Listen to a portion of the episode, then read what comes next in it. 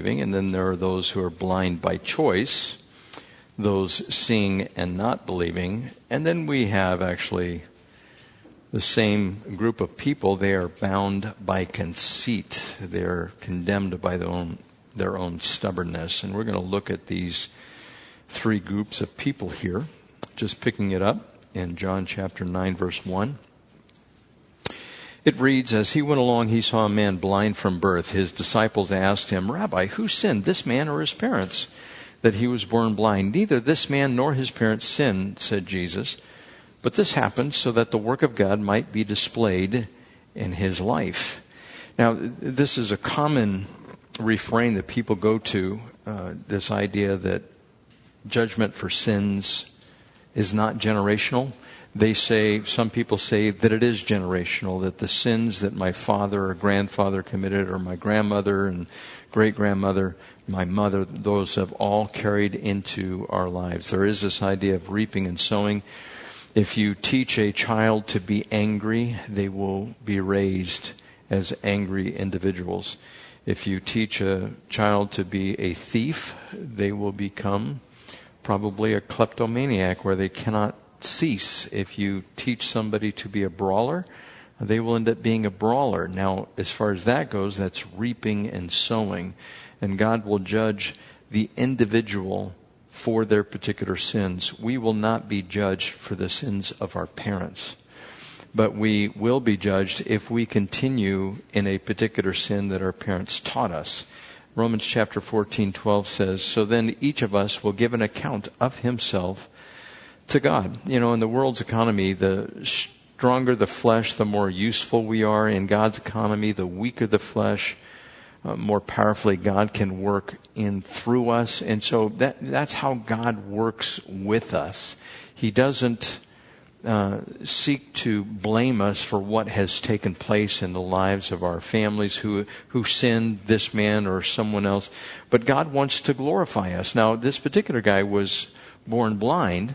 And God could use him because he was born blind. But somebody who is born strong, who has it all, who, who is the first king of Israel that was ahead above everybody? He was stout, he was strong. Saul, King Saul. Everybody looked to him and said, wow, that's the guy. But then when Samuel came and he was going to anoint the next king, and it wasn't going to be Jonathan, his son, or any of his other children, it was going to be from the line of Jesse, who was that going to be? David. It was going to be David. And who was David? Was David the oldest? Yeah, he was the youngest, right?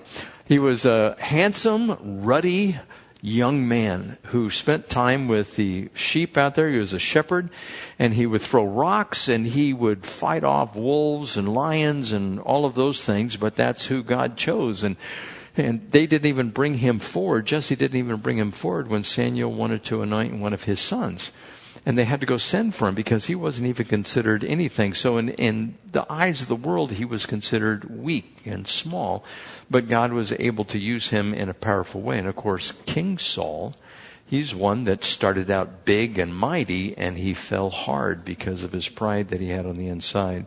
And so this individual who was blind, he was certainly humbled because he was blind.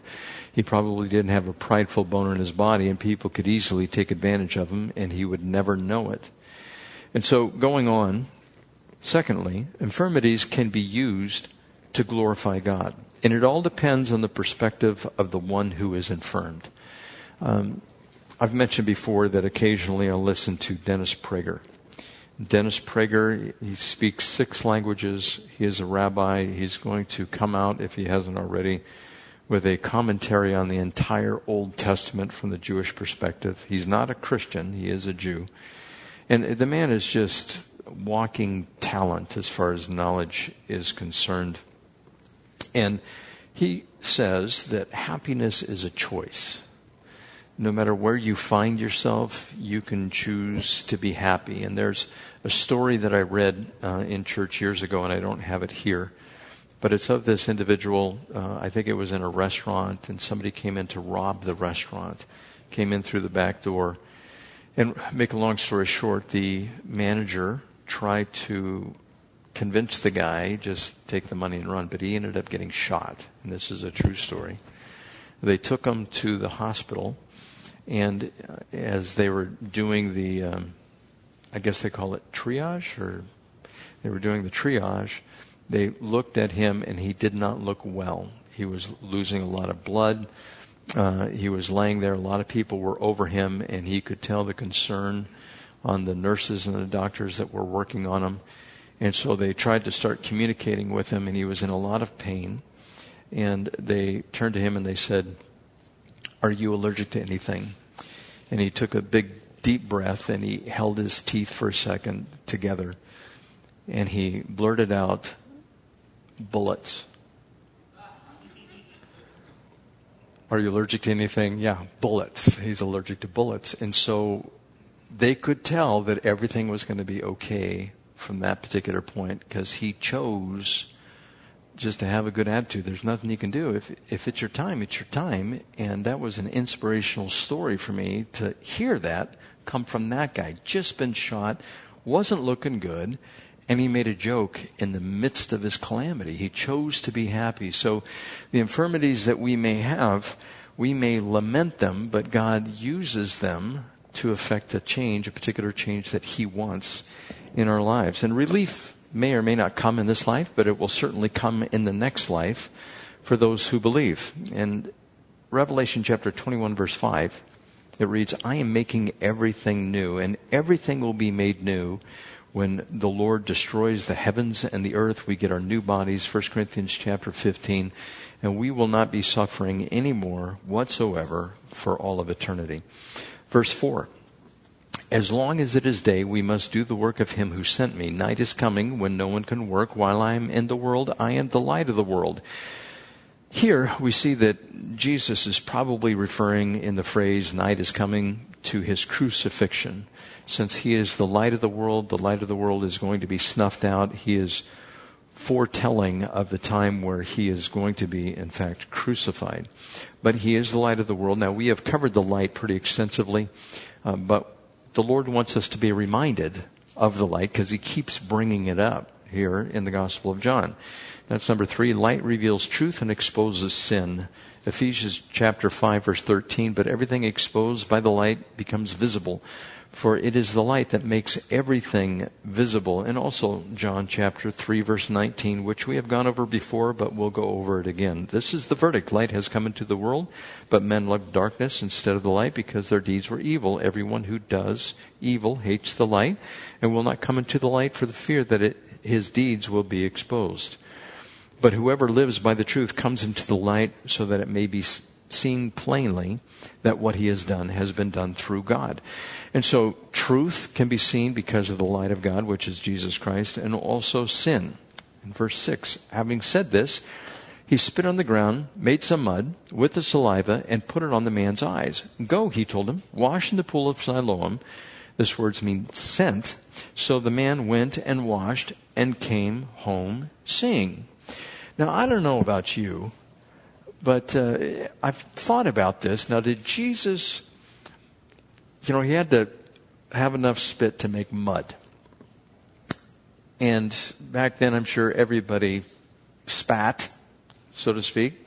If you go to a foreign country, Cambodia, did you see the ladies spitting over there all the time? I mean, just all the time they're spitting. And then they have that uh, betel nut that they chew, and their teeth are black because of the betel nut, and they are just spitting all the time.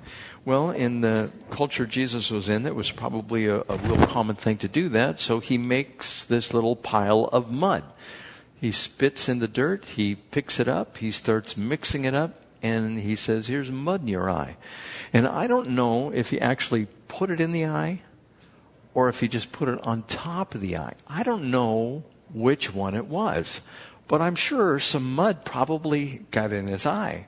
And the blind man said, I can't see, you know, because he got mud in his eye. And I don't know what was happening. If the, if the mud actually scraped away some skin, I have no idea how this took place. But this was highly unorthodox because when Jesus wanted to heal before, what did he do? Just spoke it like the centurion servant.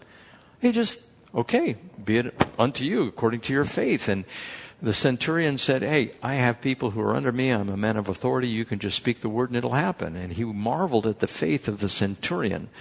But here, he actually bends down and he makes mud. Now, there's a reason that he does this, and he puts it on his eye. And number three, there, the Pharisees were more concerned with the making of mortar than the miracle of the maker. The purpose of the spit and the mud was, I think, a couple of reasons. For those who witnessed the healing, they were probably marveling. They were going, well, what's he going to do now? What's going to happen? Because he did not do this in secret. It was a little more dramatic. Uh, it drew some attention. But making mud on the Sabbath was work. And so you were not allowed, mortar is what they'd use in between the bricks. And if you made any amount of mortar, which is mud, the Pharisees would become apoplectic. They would be pulling out their hair saying, What is this guy doing? And here we have those who are blind by choice. The Pharisees, they were more concerned about the making of the mortar than the miracle of the maker. I just said that, but here in verse 8, his neighbors and those who had formerly seen him begged, or begging, asked, Isn't this the same man who used to sit and beg? Some claimed that he was. Others said, No, he only looks like him. But he himself insisted, I am the man. How then were your eyes open? They demanded. And by the way, this word, they demanded, or the two words there, I've looked it up in other versions, and demanded is not there. It's more like he asked. And so I would say in the NIV, this word demanded is probably a little suspect. It's the people were just inquiring. We don't have the Jews really mentioned here yet. They come just a little bit later. And so I think, how were these eyes opened of this man? They were just inquiring, how did this happen? Verse 11. He replied, the man they called Jesus made some mud and put it on my eyes. He told me to go to Siloam and wash. So I went and washed, and then I could see. Where is this man? They asked. I don't know, he said. So there is a question here, and I think you have that on your outline on the part of the neighbors, the Jews, and the acquaintances. Was this really a blind man? Because when somebody is blind from birth, I went to school with a guy who was blind from birth, and he had a friend that was almost deaf and they would go around school all the time. He had uh, double hearing aids, and this one guy was completely blind, and he'd carried around his white cane. And one thing that you would notice about him is his eyes were a little bit recessed into his skull because his eyes never developed. And so there would have been a question if this guy was blind from birth and he was older, there would have been a depression where his eyes were, not a severe one necessarily, but when eyes are normal and they are full, they fill out that portion of the faith, uh, face. And so it would have been a natural question to ask. You look a lot like him, but now the eyes are full. And he insisted it was him. So the miracle was performed in order to get a response. And that's what Jesus was interested in. First, there was the affirmation of his messiahship. It was a signal to those who were around that he could perform a miracle that had never been heard of being performed before in Israel. And then secondly, the denunciation of man-made rules in relationship with God. Because this, they had this rule of mortar. You cannot make mortar for bricks on the Sabbath. And that's what Jesus did. Now, we don't have to have a miracle for someone else to start asking questions in our lives. We can all be used in this particular way. if you are just an active Christian, at some point somebody's going to ask you. They're going to direct a question to you. Uh, my son, uh, he's currently not going to church, but you know we raised him in such a way where he knows God. My daughter-in-law, she went to uh, Christian uh, school when she was younger, uh, Calvary Chapel in Capistrano, wasn't it? She went? She went to the school there with Pastor Chuck Smith Jr., who was the pastor, and he was over the school. and we re- recently went up to my grandson's birthday party, and he was four, four years old. Four. He was four years old. And so, and that's exactly how he says it. But I met this guy. This guy works for the FBI and uh, before that, we're standing around the pool, and he says, uh, "So who are you? Do you know anybody here?" And I said, Yeah. And I said, uh, Scotty's my son. And he goes, Oh, you're the one. Oh, you're the pastor. And I said, Yeah, I'm the pastor. He goes, All right, cool, man. That's really cool. And he starts talking, come to find out he had been to Bible college. His wife went to Bible college. His wife went to Bible college just to find her husband who was at Bible college. They got married. They moved out here. They have four kids. And so we just started talking and he said, you know, I talked to your son, Scott, and, and, uh, he goes, by your lifestyle, he goes, man, are you a Christian? You know, now Scotty, he has tattoos everywhere. And, but the testimony of his mouth caused this guy to ask him, are you a Christian? And so if you live like a Christian, even my son who isn't currently fellowshipping, if you live like a Christian, somebody eventually is going to ask you. They're going to make an inquiry. This guy was healed, and God wanted Jesus, when he healed him, he wanted the people to ask, to find out. He wanted a dialogue started, and he wants that with us as well. So if we are serving, like for instance, if those people who go down to Mexico, when they get back, chances are somebody's going to ask them about it. So what'd you do? Where'd you go? How'd you help out? You know, who were the people? What were they like? Uh, was it really poor? Was it not so poor in the area? And they're going to ask you several questions. Uh, people will ask me what I do on the weekends sometimes, and I'll tell them what I do, and then they ask questions.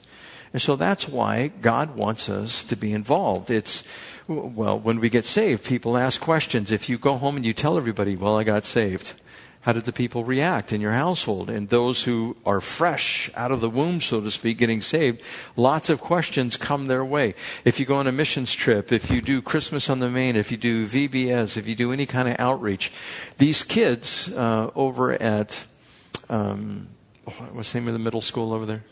TDS. They're over at TDS school you guys passed things out today, and there were questions from some kids and parents that naturally arose, passing out the flyer to invite them to youth group and giving them a track.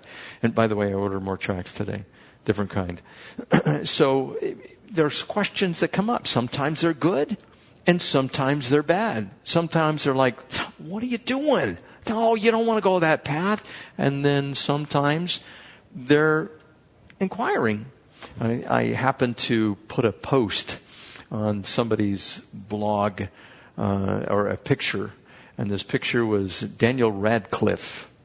Daniel Radcliffe came out as an atheist. And I wrote on there something to the effect atheism implies omniscience. And I made another comment on there that it's, I forget what it was exactly, but something like, stupid, this man is, or something like that. And then somebody responded. And so uh, he said, you know, what's wrong with that? You know, with available information, people are atheists. What's the big deal? And I said, with available information is not all information. Atheists conclude, and this is a short response, I don't, only had so many letters. I said, atheists conclude that they know there is no God. And I said, that is impossible because you can't know everything. I said, the universe is a big place. And then he says, Well, what do you, how do you explain these people that are believers with limited information? And I said, Well, there's enough information to convince, but not enough information to compel. I've told you guys that one. And I left that. And I'm going to wait for his response. I might end up having a dialogue with this guy because now he's interested. And you can do that. You can put something in a blog, but you have to be prepared to answer you know, and when they come at you. And so God wants us to have interaction. That's what we're supposed to do. We're supposed to be a witness, just like this guy was a witness. Now, going under an inquisition, this was on the part of the Pharisees. Did I miss one? I'm sorry. Oh, an event will evoke a response. E V O K E. Which means if you do something, eventually somebody's going to ask. Maybe not every single time, but eventually someone will ask. Somebody who is not saved, when they found out I was going to Cambodia, they said, Should I give you something to go? And I was, well, that was like random, you know, and, and we've had conversations before, but uh, it will certainly evoke a response if you have an event, just getting saved, serving, whatever it might be. B, an inquisition on the part of the Pharisees. Verse 13, they brought to the Pharisees a man who had been blind. Now, the day on which Jesus had made the mud and opened the man's eyes was the Sabbath. Therefore, the Pharisees also asked him how he had received his sight. He put mud on my eyes, the man replied, and I washed, and now I see. Some of the Pharisees said, This man is not from God. He does not keep the Sabbath. And see, he made the mud. It was on the Sabbath, not keeping the Sabbath. He was going to break it, just spite them. But others ask, how can a sinner do such miraculous signs? So they were divided. It was the Pharisees who were divided here. Now, we obviously know who won out in this argument, but they were divided. A miracle like this had not been seen, and these Jews had their own set of rules, and it violated their man made rules. Now, that wasn't the only rule that they had. I'll include that in this list. But there were rules that trumped all other rules that they had made up. And they thought that their rules were acts of righteousness. And Jesus condemned them for these extra rules they added to the scripture. Things that Jews could not do on the Sabbath. They taught that you should not look in the mirror on the Sabbath because you might be tempted to pluck out a gray hair and that would be reaping. You can't do that. They said that you could only eat an egg which had been laid, that you, excuse me. No, this is not correct. They said that you could not eat an egg that had been laid on the Sabbath. If the egg was laid on the Sabbath, you couldn't touch it either. And you couldn't store it for later because that would be considered work. And that egg was sanctified. A donkey could be let out of the stable on the Sabbath, but the harness and saddle had to be in place on him the day before. it goes on. An egg could not be boiled on the Sabbath, either by normal means or by putting it near a hot kettle or by wrapping it in a hot cloth or by putting it in a hot sand outside. You were not allowed to cook an egg on the Sabbath. If the lights were on when the Sabbath came, Sabbath begins at sundown, you could not blow them out. In other words, they had these lamps, candles. If they had not been lit in time, then you could not light them after that. You, in other words, you'd have to be in your house in dark. You could not strike something to make a fire to light a lamp if the sun had already set. Also, it is unlawful to move furniture on the Sabbath. There was an exception to this in that you were allowed to move a ladder on the Sabbath, but you could only move it four steps. It was unlawful to wear any jewelry or ornaments on the Sabbath, since this might be construed as carrying a burden. So, no jewelry. It was not permitted to wear false teeth on the Sabbath. That probably made it for a nice time in the synagogue. you were allowed to eat radishes on the Sabbath, but you were warned against dipping them into salt because you might leave them in the salt too long and pickle them. And this was considered to be Sabbath breaking. The Pharisees actually had discussions as to how long it took to pickle a radish. It was fine to spit on a rock on the Sabbath, but you could not spit on the ground because that made mud, and mud was mortar, and that was work. If a woman got mud on her dress, she was to wait until it had dried, and then she was permitted to crumple the dress in her hand hands one time and crush it and then shake it out once.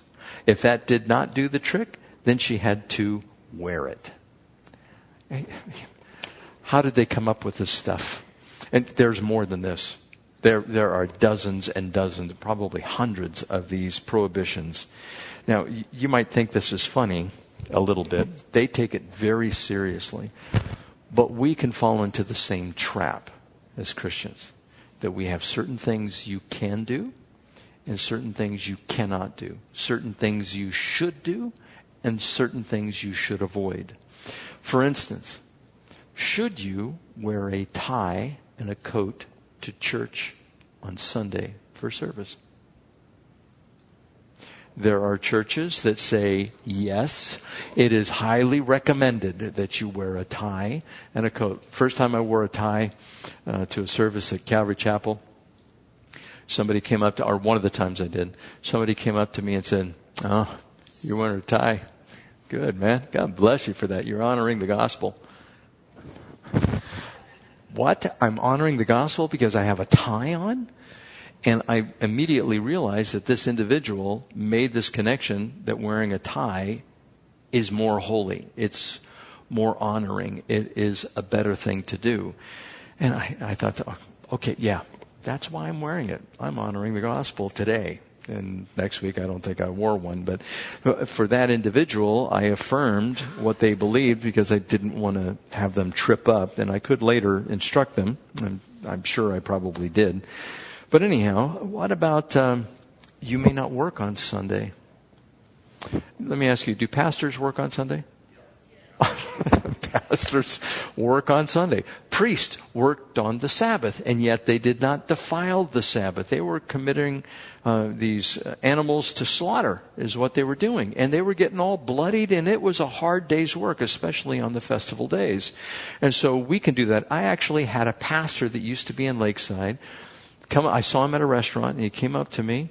And he said, How you doing? I said, I'm doing good. How are you? And we talked shop, you know, for a little bit. And I said, You know, yeah, this afternoon I have to go out and do something because I'm also bivocational. He goes, Oh, brother, you know how many pastors sin doing that? Going out and working on Sunday? You know, we ought not to do it. It's the Sabbath for us, you know. And, and I go, Oh, okay. Taken under advisement. Scripture says that we're not supposed to worry about that. In Colossians chapter 2, verses 16 and 17, it says, Don't let anyone judge you because of what you eat or drink. Don't let anyone judge you about holy days. I'm talking about special feasts and new moons and Sabbath days. They are only a shadow of the things that were to come or that were going to come. But what is real is found in Christ. In Colossians verse 21 of that same chapter, do not handle, do not taste, do not touch Rules like that are all going to die out as time goes by. They are only based on human rules and teachings. And it, it, goes on in 22 and 23 and it talks about that. There was once where I was given a message and this couple visited for the first time. And I started talking about Daniel and how he was eating only vegetables.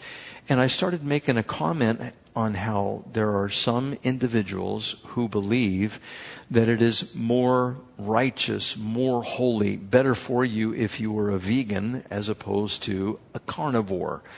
Uh, you should be an herbivore and only eat those things that are the herbs of the field, so to speak. And I started to heckle it a little bit that somebody would be a vegan and then condemn somebody who ate meat. And I had several illustrations of that.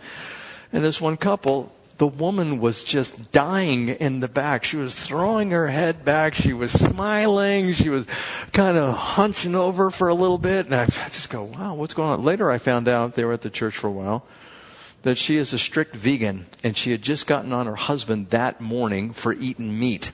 And here I was telling her and the whole church that don't think you're more holy if you just eat a vegan diet.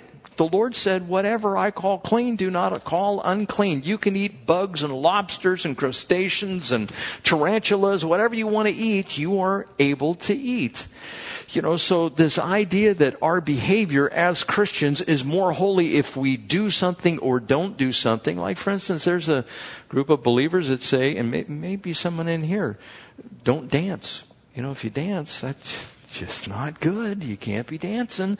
And then there's the Pentecostal church, that's all they do is dance. And they're going up and down the aisles and, you know, it's just a, a wild time. So we want to make sure we're not judging that incorrectly. It, we should operate in a realm where there is so much freedom, we might run the risk of stumbling somebody. That's one half of it. The other half is don't do anything that would stumble somebody if you think there's a possibility. And so that's how Christ told us to live, not to shackle ourselves with these commandments of men, which in fact the Jews were doing. Uh, going on, strong opposition arose from the Jews. That's C on your list there. Uh, verse 17. Did I miss one? Did I miss one again? I'm looking. Oh, number one. Some Jews were keeping to tradition over truth. Of course, that's what I just explained to you. Their traditions were more important, holding to the fact of not making mud, than this guy being healed. And it was a verifiable, a bona fide miracle. Verse 17. Finally, they turned again to the blind man. What have you to say about him? It was your eyes he opened, the man replied. He's a prophet. Simple response. The Jews still did not believe that he had been blind and had received his sight until they sent for the man's parents. They wanted proof. Is this your son? They asked. Is this the one you say was born blind? How is it that he now can see? We know he is our son, the parents answered, and we know he was born blind, but how he came to see now, or who opened his eyes, we don't know. Ask him. He is of age. He will speak for himself. His parents said this because they were afraid of the Jews, for already the Jews had decided that anyone who acknowledged that Jesus was the Christ would be put out of the synagogue. That was why his parents said, He is of age. Ask him. You see what's going on here? The Jews denied the truth and demanded proof. And the next one is just like it. After obtaining proof, the Jews denied the truth. And so the, these Jews, they had this proof staring right at them. The testimony of two or three witnesses. You have three witnesses right there. You have the blind man.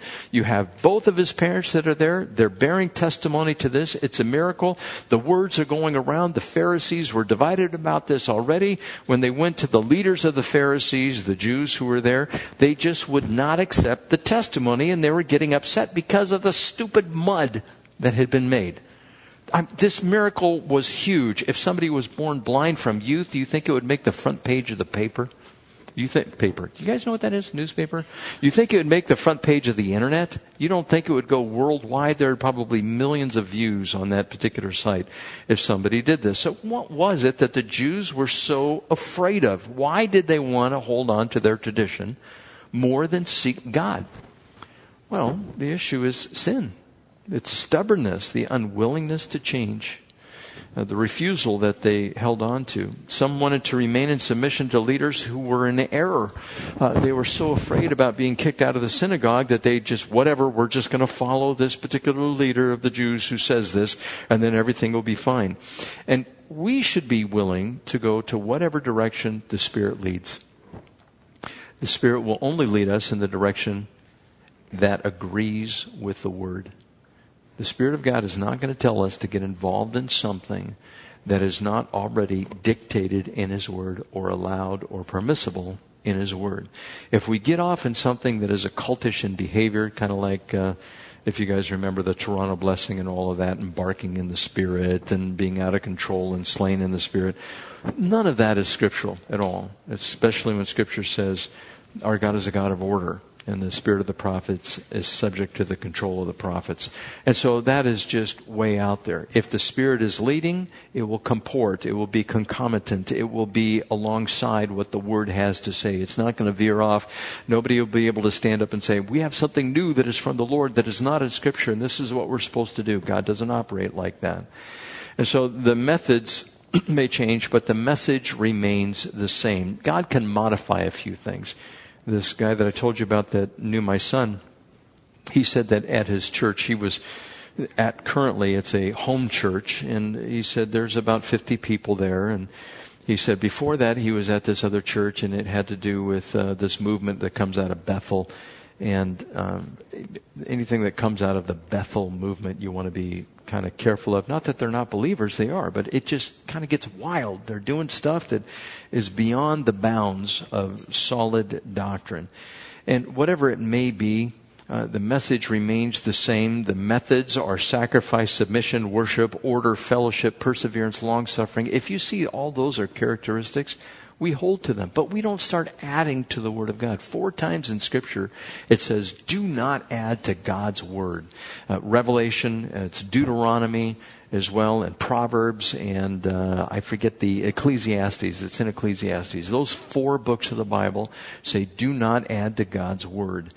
And so if you follow what he says in his word, everything's going to be fine. But the Lord may change the method a little bit. You just want to make sure it's in keeping with his word. Thirdly, a false teacher will use fear to lead others. I should have said to threaten others.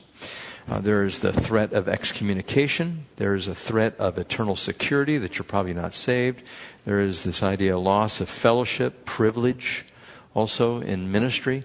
All of these things, a leader, if they are a false leader like these Jews were false, they would use intimidation tactics to keep you in line. That's what cults do. Cults, they will check your income. They will check how much you're giving. They will say that you're not in good standing if you don't bring this up to date, kind of like the IRS, only they have eternal consequences heading over your life and over your family if you don't do what's right. And if you don't do what's right, you can be excommunicated. If you start to question the authority, you're being contentious and you ought not to question uh, what is going on. All of these things play into those who are false teachers.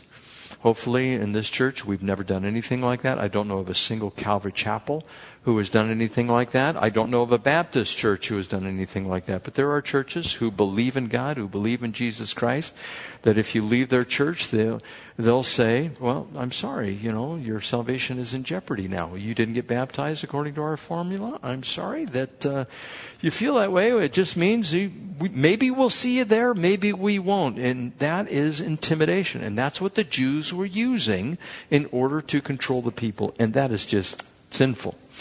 Let's go on. Heavy intimidation here. Verse 24 The second time they summoned the man who had been blind. Give glory to God, they said. We know this man is a sinner. So it wasn't good enough the first time. This came up a second time. They said, Bring him back here. We need to question him. Give glory to God. Now, this phrase, if you know the scripture at all, you know that this phrase has been used elsewhere. And when this phrase is used, there is something that tags along with it. There is a judgment that comes with this particular phrase. And actually, if you want to take out a Bible and turn there, it's in Joshua chapter 7.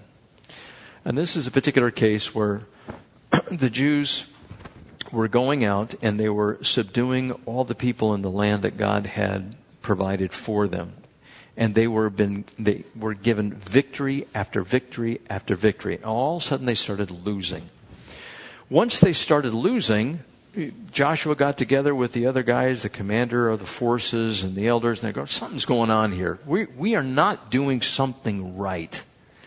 And so they started casting lots, and that's how they did things back then. They cast these lots as like rolling dice or bones or sticks, and I don't know exactly how they did it.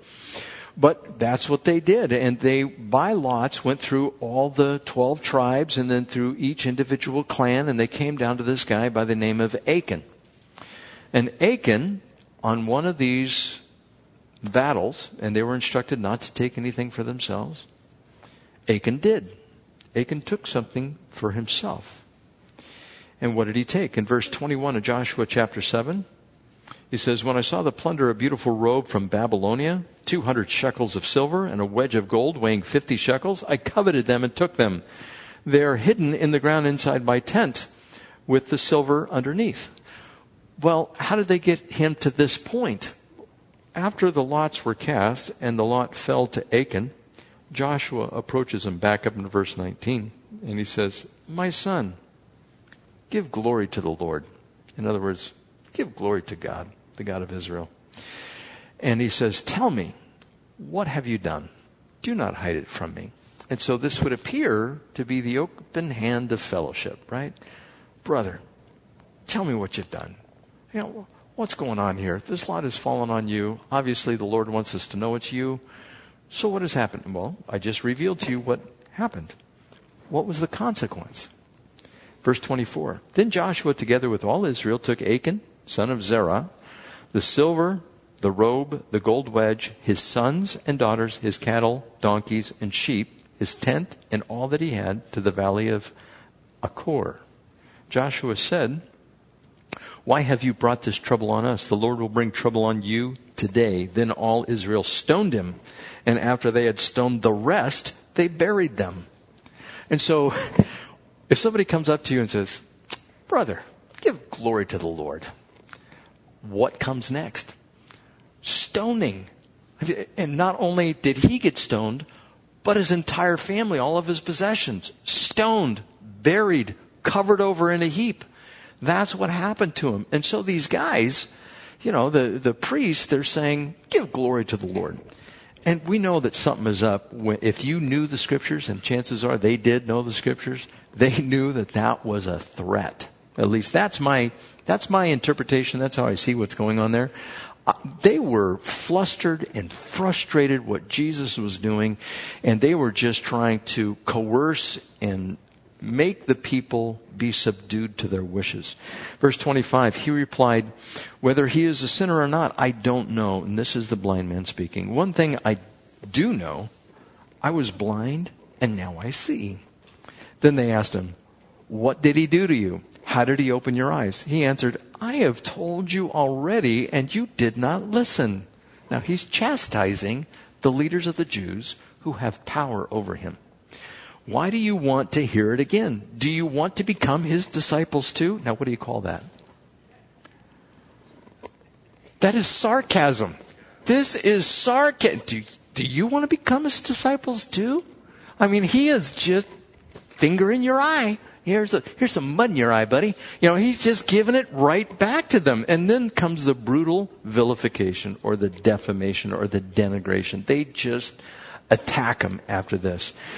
Verse 28. Then they hurled insults at him and said, You are this fellow's disciple. Now that, that's supposed to be an attack. Back then it would have been an attack because they go on to say, We are Moses's, are disciples of Moses's this, for our reading in our language today, this would be equivalent to none of your beeswax. You know, something that light, but back then, this was very severe. It's telling somebody that they're a disciple of someone else other than Moses. So this was a slap in the face. Like in the Middle East, if you go over there, if somebody picks up their sandal and throws it at you, that is the ultimate in a slap in the face, so to speak. Verse 29, we know that God spoke to Moses, but as for this fellow, we don't even know where he comes from. The man answered, Now that is remarkable. You don't know where he comes from, yet he opened my eyes? He, he's kind of saying, I'm going to use this word, are you that stupid? That's what he is saying to them by this particular phrase. Now that is remarkable. You don't know where he comes from, yet he opened my eyes. In, in, other words, you can't see this? What is wrong with you guys? And this guy is standing here alone. His parents are not backing him up. Verse 31. We know that God does not listen to sinners. He listens to a godly man who does his will. Nobody has ever heard of opening the eyes of a blind man. If this man were not of God, he could do nothing. To this they replied, you were steeped in sin at birth. How dare you lecture us? And they threw him out. In other words, you have been sinful since the time you were in your mother's womb and you've come out now. I mean, they're just, we don't know this guy, Jesus, and who do you think you are? And, and it's just going back and forth. This sarcasm is going back and forth. And these are like Congress, the Senate, the judges that we have today, that's who these guys, and the president, the chief priest who would have been the president. And if that's how this guy is responding to them. The respect just went up because they started taunting him. Now, a little bit to say about sarcasm. When well timed, perfectly, and logically executed, it is the proper response for false Bible teachers. But you have to know how to do it. If you do it wrong, it's not good. Jesus did this. God did this in the Old Testament, in the book of Amos, and, a couple of others. God just, you, Paul did this, railing sarcasm. It got Paul punched. It got him beat because of his mouth. And so if you see a false Bible teacher, I have no problem being sarcastic to a false Bible teacher and I would, in a heartbeat, tell the whole world how false they are. And if they came back and started arguing with me, I would go right back at them. Myself, when, like for instance, if people come, and I've had this happen where they're tried to impugn people in the church or the ministry here, it's my job to defend it. And I, I go after them. I do not let them have an inch when it comes to that. I've only done that a couple of times. But it is something, and by the way, when I have done it, uh, the people, at least in one case, the guy repented. He said, well, What do I do? How do I correct this? And so if it's used properly, and I've used it improperly, there's no question. You know, I've made mistakes, and I've learned from my mistakes. If you know how to use it, if God prepares you for it, and you're you have a false Bible teacher, I'm not saying don't use it. I mean, you've seen what's going on here. This guy had a miracle happen to him. And what happened to him after that? The worst day in his life and the best day of his life were all in the same day, it seems like. I mean, this guy, he finally can see. He has never seen before. He's having trouble taking in the world that is around him. He's being thrown off of his rocker because these people don't accept him. Because the one guy who healed him, I don't know what's going on here, but this guy healed me, and you guys can't stand it. I don't know what's going on, but you don't know who he is. I don't get it. What's going on? And so the guy is very flustered, right? And what do they do? They kick him out. Now, how do you think they kicked him out back then? They kicked him out. They probably picked him up, shoved him out. You had temple guards who were there. It wasn't, uh, please, could you follow us to the door? We'd like to escort you out. It wasn't something like that. These guys were manhandlers. These guys were brutal. People would die. They wanted to kill Jesus. So how do you think they were going to treat this guy? He was a witness. And what did they want to do to Lazarus when he rose from the dead? They wanted to kill Lazarus. I mean, they were just trying to kill people left and right. Do you think they killed people? Do you think the leaders of the Jews killed people to maintain their power and to shut people up? Absolutely, they did. Because we see the record of them trying to do it to at least a couple of people, and they finally succeeded with Jesus himself. So, we should never think it is, strange, it is strange to be persecuted when standing for God, and that's exactly what happened to this guy. Insults uh, will come when you are his disciples. we saw that this guy brought some sarcasm back, and he asked them, Do you want to be his disciples too? They said, We don't know where he is from. In other words, he's a nobody. They're trying to attack, attack the character and integrity of Jesus. And they turn to him and say, You were neck deep in sin when you were born.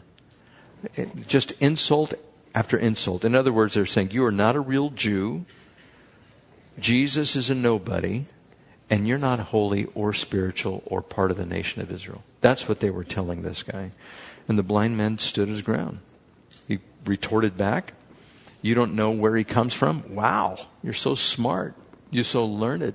You know, I, I wish we had the rest of the conversation. We probably don't have the whole thing. And if he can open eyes of a blind man, he is not a sinner. Which, I mean, that is truth. That is railing sarcasm wrapped in truth, is what that is, or truth wrapped in railing sarcasm. Then there's the sweet consolation, and this is the best part of the story. Jesus heard that they had thrown him out. And when he found him, he said, Do you believe in the Son of Man? Who is he, sir? The man asked. Tell me, so that I may believe in him. Jesus said, You have now seen him. In fact, he is the one speaking with you. Then the man said, Lord, I believe, and he worshiped him. Jesus said, For judgment I have come into this world so that the blind will see and those who see will become blind. As I just said, the blind man had just experienced the greatest thing in his life, and it was a miracle. And he had just experienced the worst thing in his life being thrown out by the leaders of the Jews. And I'm sure the man was despondent.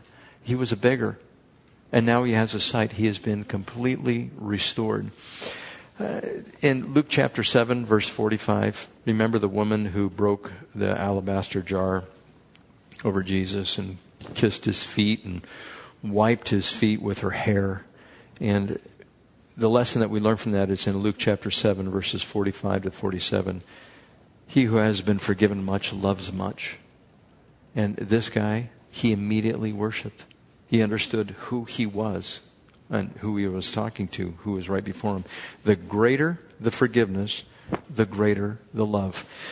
and by the way, we have all been forgiven a great debt. It's just how much we realize how great the debt is. So it's contingent upon us. For those who feel they have been forgiven much, they love much and love has an action. those who are able. And there are some who are not able. But those who are able, they will put their love into action. And those people who sacrifice regularly, who are there for the body, who are selfless, all of those things, they're the ones that realize they are loved much. Uh, the individuals who come to church that profess Christ, if they're not doing much, well, they don't feel they're forgiven much, that they're okay. And the depth of our forgiveness, we cannot even get to the bottom of it.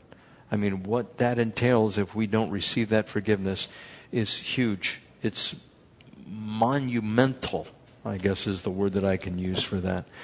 And so Jesus healed him physically. Jesus allowed the persecution. Jesus brought comfort and accepted the dejected blind man. He was unhappy, disappointed, miserable, depressed, gloomy, or gloom. Now, I'm reading a little bit into that, but you can see how this can take place that this guy would just be as far down as he could be. Psalm 51:17 says, "The sacrifices of God are a broken spirit, a broken and contrite heart. O God, you will not despise." And so whenever we are there at our lowest, just like this guy was, God comes in and he brings us comfort. And the reason he does that is certainly to lift us up, to encourage us, to set us on our feet. But also that we might use the comfort to comfort others. That's 2 Corinthians chapter 1 verses 3 and 4. And finally, it ends with those bound by conceit. Verse 40 Some Pharisees who were with him heard him say this and asked, What? Are we blind too? Jesus said, If you were blind, you would not be guilty of sin. But now that you claim you can see, your guilt remains. This was condemnation that was coming upon these Jews. Willful blindness to the things of God leads to guilt and judgment. In other words, if you just ignore what God says in His Word, if you ignore the inner guilt, well, judgment comes. Uh, things to avoid as Christians arrogance and stubbornness. That is what has led to the downfall of these Jews. That's what led to the destruction of Jerusalem in 70 AD. And so that's the lesson we're supposed to take from this that God is gracious. He healed somebody that he didn't ask to be healed, he just got healed, right? And God was gracious and showed up after the persecution and brought comfort. And that's what God does for us. Any questions? Good. Let's pray. Father, we thank you uh, for this blind man. Father, may we be so fortunate as to realize the depth of forgiveness, the depth of healing that you have brought, maybe not physically, but to our souls. And may we also be worshipers and help us not to be like the Jews, the leaders of the Jews, who denounced this miracle because of mud. Help us, Lord, to have a proper view of things, to walk in the wisdom that only you can provide. In Jesus' name, amen.